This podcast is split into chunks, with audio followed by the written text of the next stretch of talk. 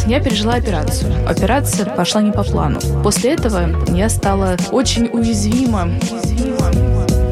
Вы постоянно находитесь в режиме выживания. Вы постоянно сканируете свое тело, его ощущения. Абсолютно здоровых людей не существует. Правда же? Правда же? Правда же? Правда же? И я боюсь пропустить зарождение новой болезни, потому что я уже это чувство пережила. пережила. пережила. Ваше заболевание называется ипохондрия. Анна не хочет с этим жить. Если бы вам сказали, что вы чем-то страшным больны, вам как-то полегче уже было лечиться. Да, задачка так задачка. задачка. Здравствуйте, это подкаст «Страхи». Мы продолжаем наш сезон детских травм. С вами Наталья Лосева и куратор этого сезона, гениальный и великий Сергей Мартынов, психотерапевт, руководитель экспертного совета Международного института психосоматического здоровья. Здрасте, Сергей. Здравствуйте, Наталья. Вы же привыкли быть тут с нами, да? Я еще не привык быть э, гениальным и великим, но, ну, вот но с вами очень интересно. Привыкайте. Главное, чтобы вы потом, когда встречаетесь с вашими пациентами, микрофоны, наушники не искали.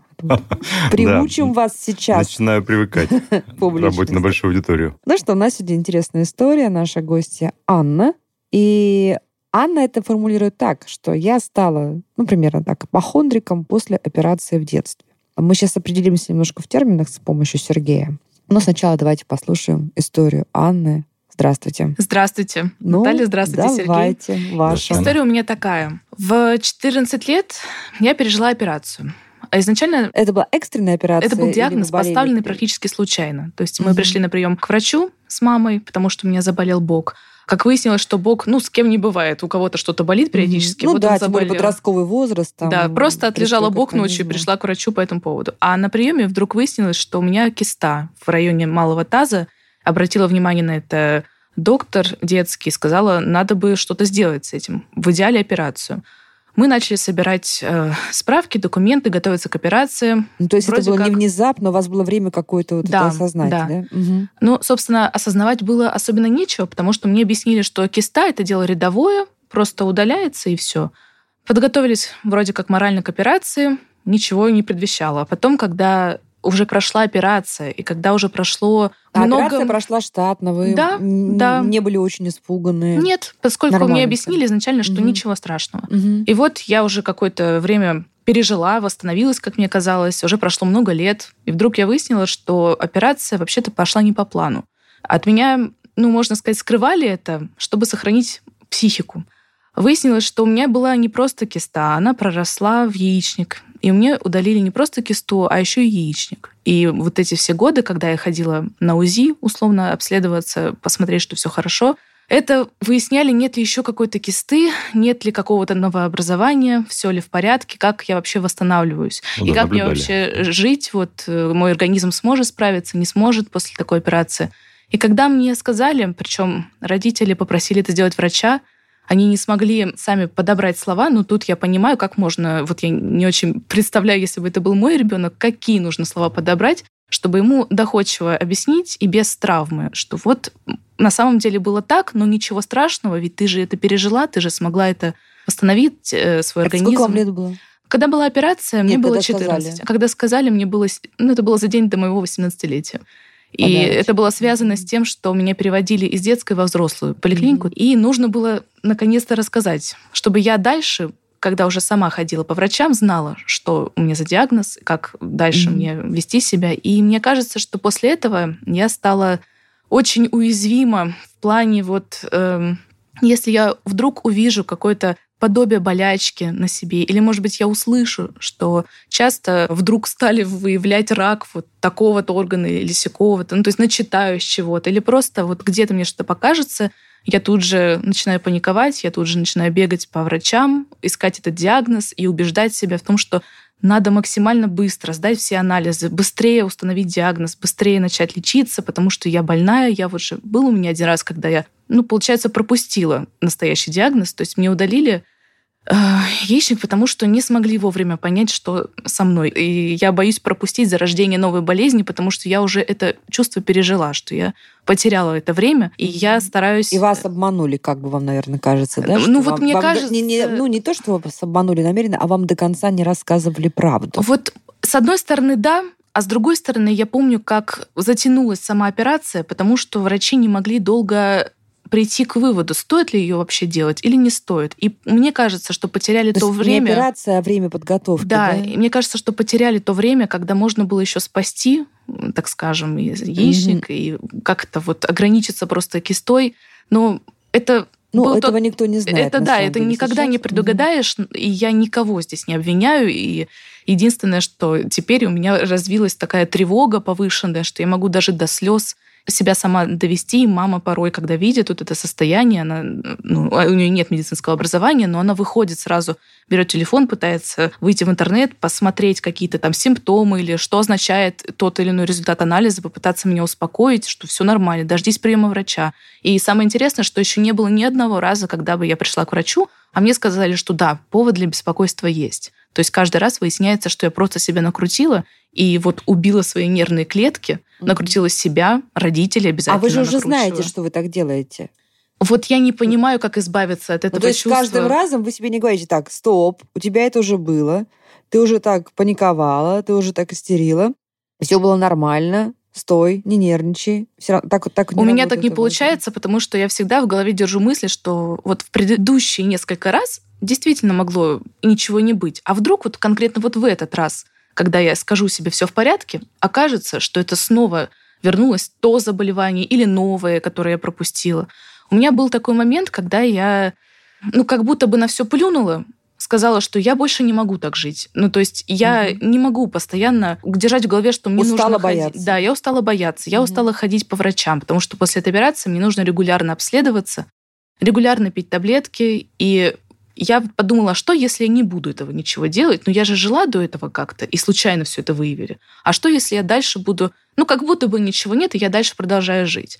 И на один из приемов пришла, и врач, ну, она довольно так со мной поговорила не то чтобы мягко, она сказала, как ты можешь позволять себе расслабляться, ты же знаешь свой диагноз, ты же знаешь, что кисты снова могут появляться, что снова это может привести к вот таким вот последствиям, как ты можешь так вот безответственно подходить к своему здоровью. И я тогда ага, подумала, да, наверное, в огонь. наверное, я действительно как-то расслабилась, наверное, мне снова нужно собраться и вот снова начать контролировать вот каждый, каждый там, я не знаю, стоит какому-то показателю вот в крови отклониться, я все начинаю чуть ли не в слезы кидаться, начинаю mm-hmm. убеждать себя, что нет, я не могу это вот просто взять и закрыть глаза на это. И мне мешает этот страх жить, я не знаю, как от него избавиться. Ну что, история понятная, да? Человек действительно устал, мне кажется, просто извел себя, и а прямого выхода я не вижу. Сергей, ну давайте.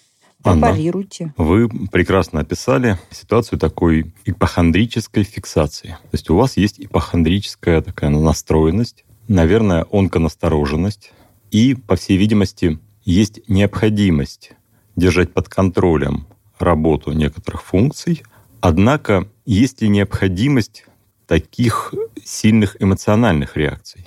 И насколько это помогает вам разобраться с тем, что с вами происходит, давайте разберемся.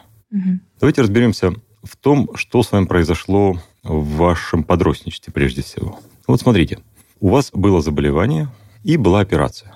Все это произошло, прошло абсолютно безболезненно для вашей психики. А вот психологическую травму вы получили за день до вашего 18-летия. Правильно? То есть эти события разнесены во времени на 4 года. И, собственно говоря, само по себе заболевание, которое у вас было, органическое, оно не имело никаких психологических последствий. И не имело бы, скорее всего, если бы вы об этом не узнали. Но поскольку вы уже должны были лечиться самостоятельно, да, и самостоятельно рассказывать врачам свой анамнез, родители вас познакомили со всем произошедшим.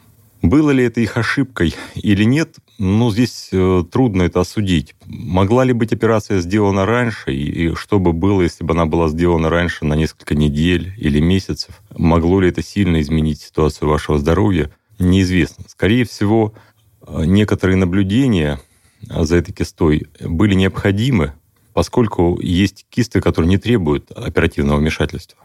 да, они являются такими временными новообразованиями, которые сами проходят. Но в вашем случае решили врачи сделать операцию, да, а во время операции обнаружили, видимо, еще более тяжелую патологию, которая привела к резекции одного яичника. Это, в общем, ситуация органически, да, медицински, ну, понятная и не представляющая опасности для вашего здоровья. Да? Парный орган, один э, у вас э, сохраняет свою функцию, работает, вы э, фертильны, и ваше здоровье, в общем-то, никак не пострадало, да, слава богу. И здесь вот сама по себе органическая и функциональная сторона, она оказывается здоровее, чем ваша психологическая реакция на нее. А ваша реакция гипертрофирована, судя по всему, и вы реагируете даже не на саму ситуацию, а на ваши фантазии о том, что может произойти. И для вас каждое изменение показателей крови, которое, может быть, и не является симптомом какого-либо заболевания, порождает вот такой страх, и вы реагируете на него как на витальную угрозу, как будто бы угроза вашей жизни. Правда же?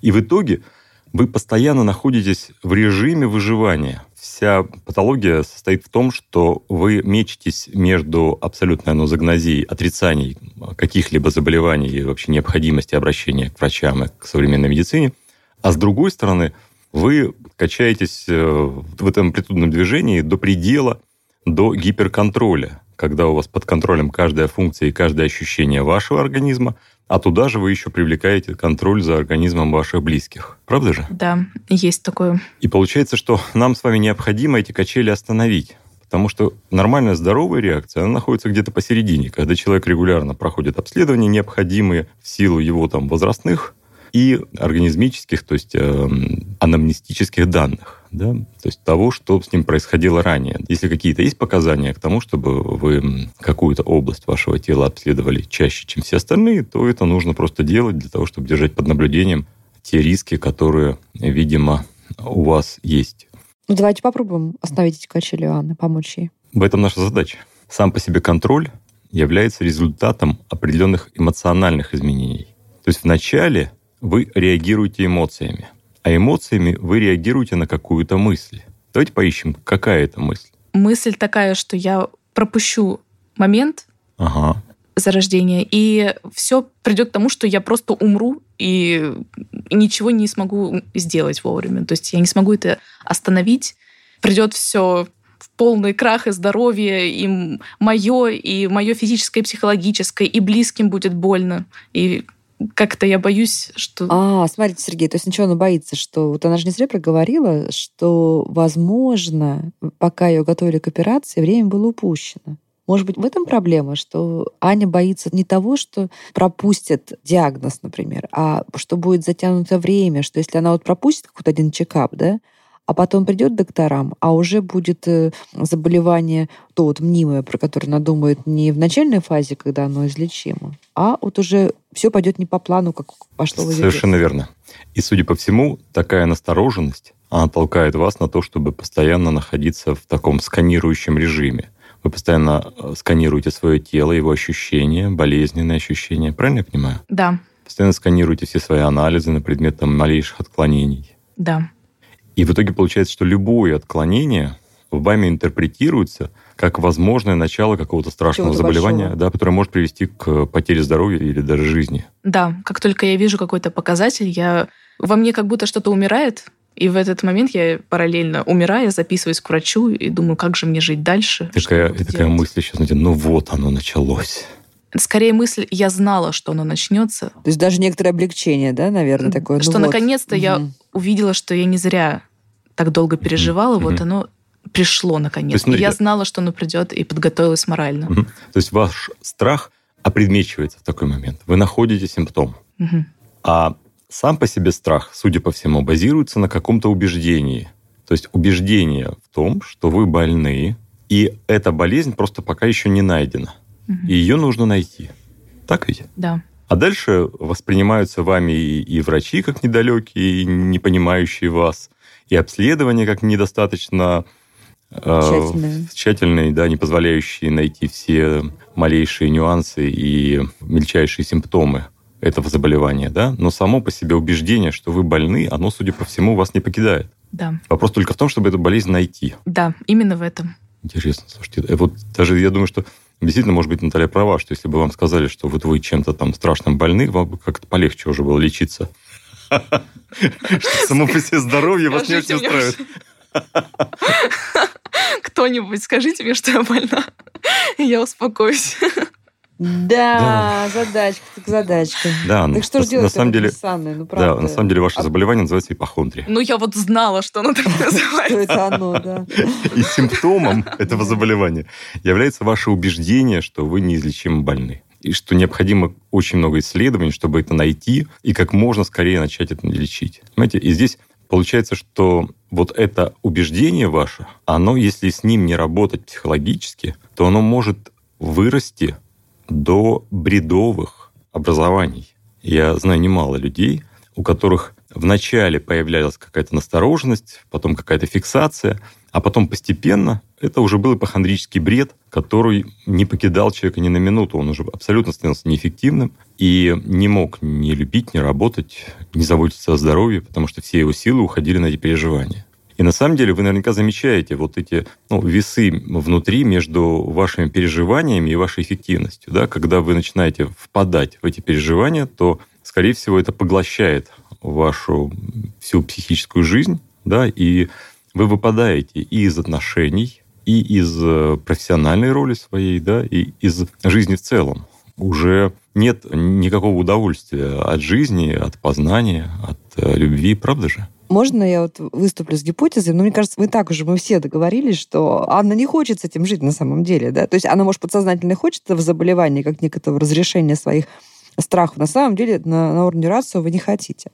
Я вот подумала, Сергей, такая моя обывательская гипотеза, а может быть, Анне принять вот, например, такую идею, что абсолютно здоровых людей не существует.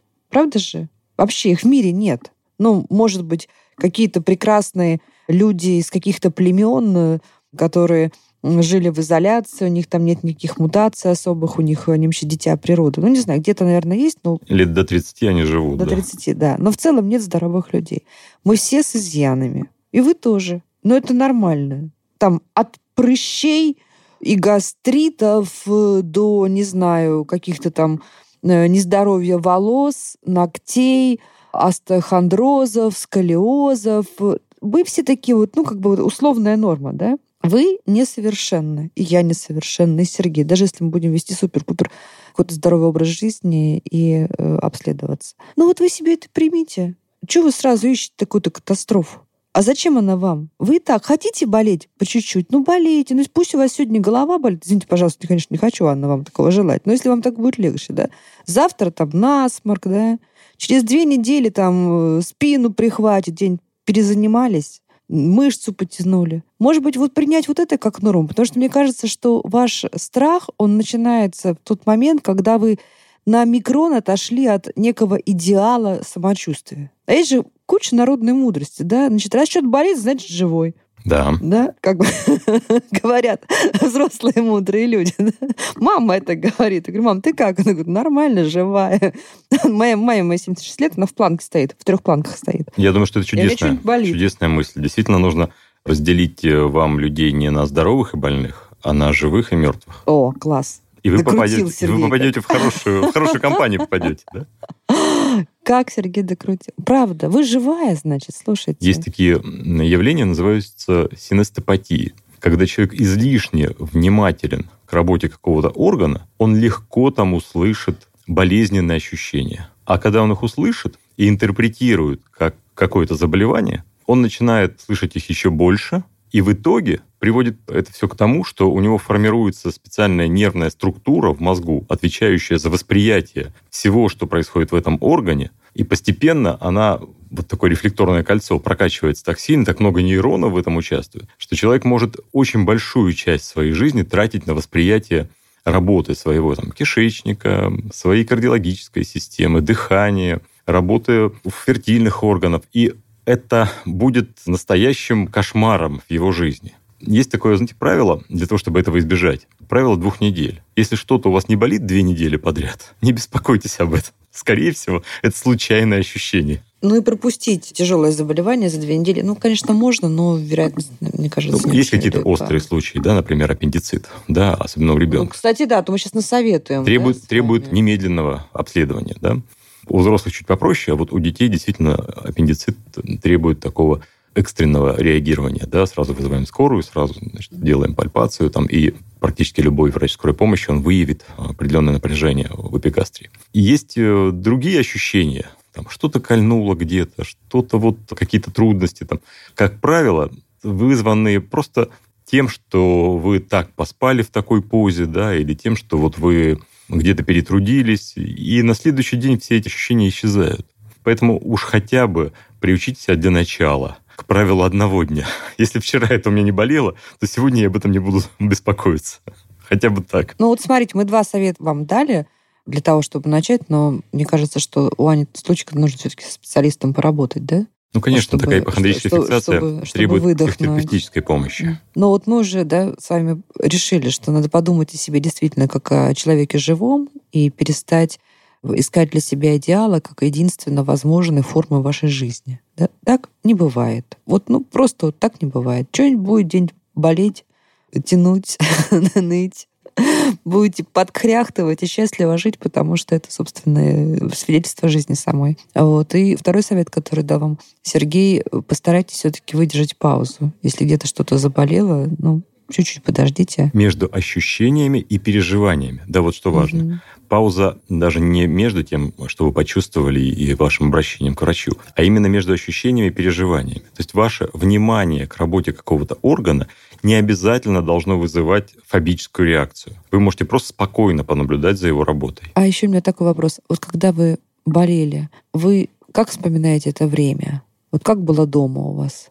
Когда вы болели? Ну, перед тем, как вас готовили к операции, после операции. Как семья себя вела? Вот у меня нет каких-то конкретных воспоминаний. У меня всегда в семье была поддержка, любовь. То есть все это было и в период подготовки к операции. Но мы же считали, что операция, ну, чуть ли не рядовая, поэтому, ну, что тут особенно в это нужно сделать? Просто подготовить документы, съездить. Ну, то есть нет такого, что к вам были особенно теплы mm. или как-то особенно Внимательно. Внимательны. И теперь вы вот где-то грустите по тому времени, когда вам хочется к маме под крылышко на коленке, хотя уже большая. Нет, девушка. вы знаете, у меня в семье родители скорее наоборот всегда поступали. Они считали, что если что-то плохое или неприятное происходит, нужно сделать вид, что оно не настолько плохое и приятное, то есть э, поведение как будто бы не должно сильно меняться, потому что если я увижу резкое изменение, я себя докручу и подумаю, ой, раз что-то изменилось, значит, действительно нужно начать переживать. Раз так мама волнуется или папа так сильно переживает, значит, и мне нужно также убиваться. А они, наоборот, были спокойны, терпеливы, сдержаны. И я как будто бы это ощущение и впитала тоже. И спокойно себе жила эти четыре года, и всем было хорошо. А вот когда мне сказали, я подумала, что как-то я, наверное, не смогу так быстро прожить и принять это, и как же мне жить дальше. Вам нужно переосмыслить ваш опыт как позитивный на самом деле. Ведь смотрите, и та ситуация, которая была у вас 14 лет, она закончилась положительно. И те ваши там, переживания и проблемы, с которыми вы сталкивались с тех пор, тоже решены положительно. То есть вы правильно себя вели, вы обращались к специалистам профильным, да, вы получали необходимую помощь. И в целом вы можете ее осмыслить как абсолютно взрослое реагирование на те проблемы, с которыми вы сталкивались. У вас достаточный контроль за вашим здоровьем, вы отказались от вот этих реакций анозагнозии, когда вы хотели отрицать вообще всю медицинскую помощь. И в конце концов вы ведете себя ответственно за свое здоровье. Просто у вас есть ну, некоторые эмоциональные особенности, которые нам нужно подкорректировать. А в целом ваш опыт положительный. Ого-го, как, как Сергей все вывернуто. Ну что, Ань, понятно примерно, в какую сторону грести? Да. Ну давайте попробуем. Да, попробуем.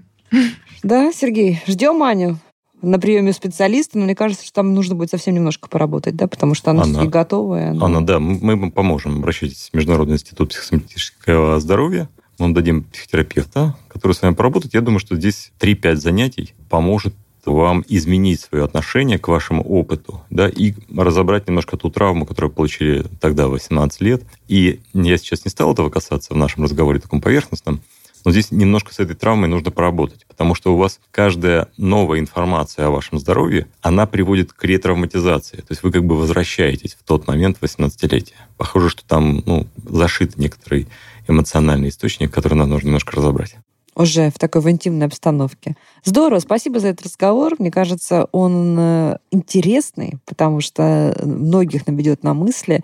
Те или иные проявления ипохондрии свойственны, я думаю, многим из нас, особенно тем людям, у которых было э, в анамнезе заболевание.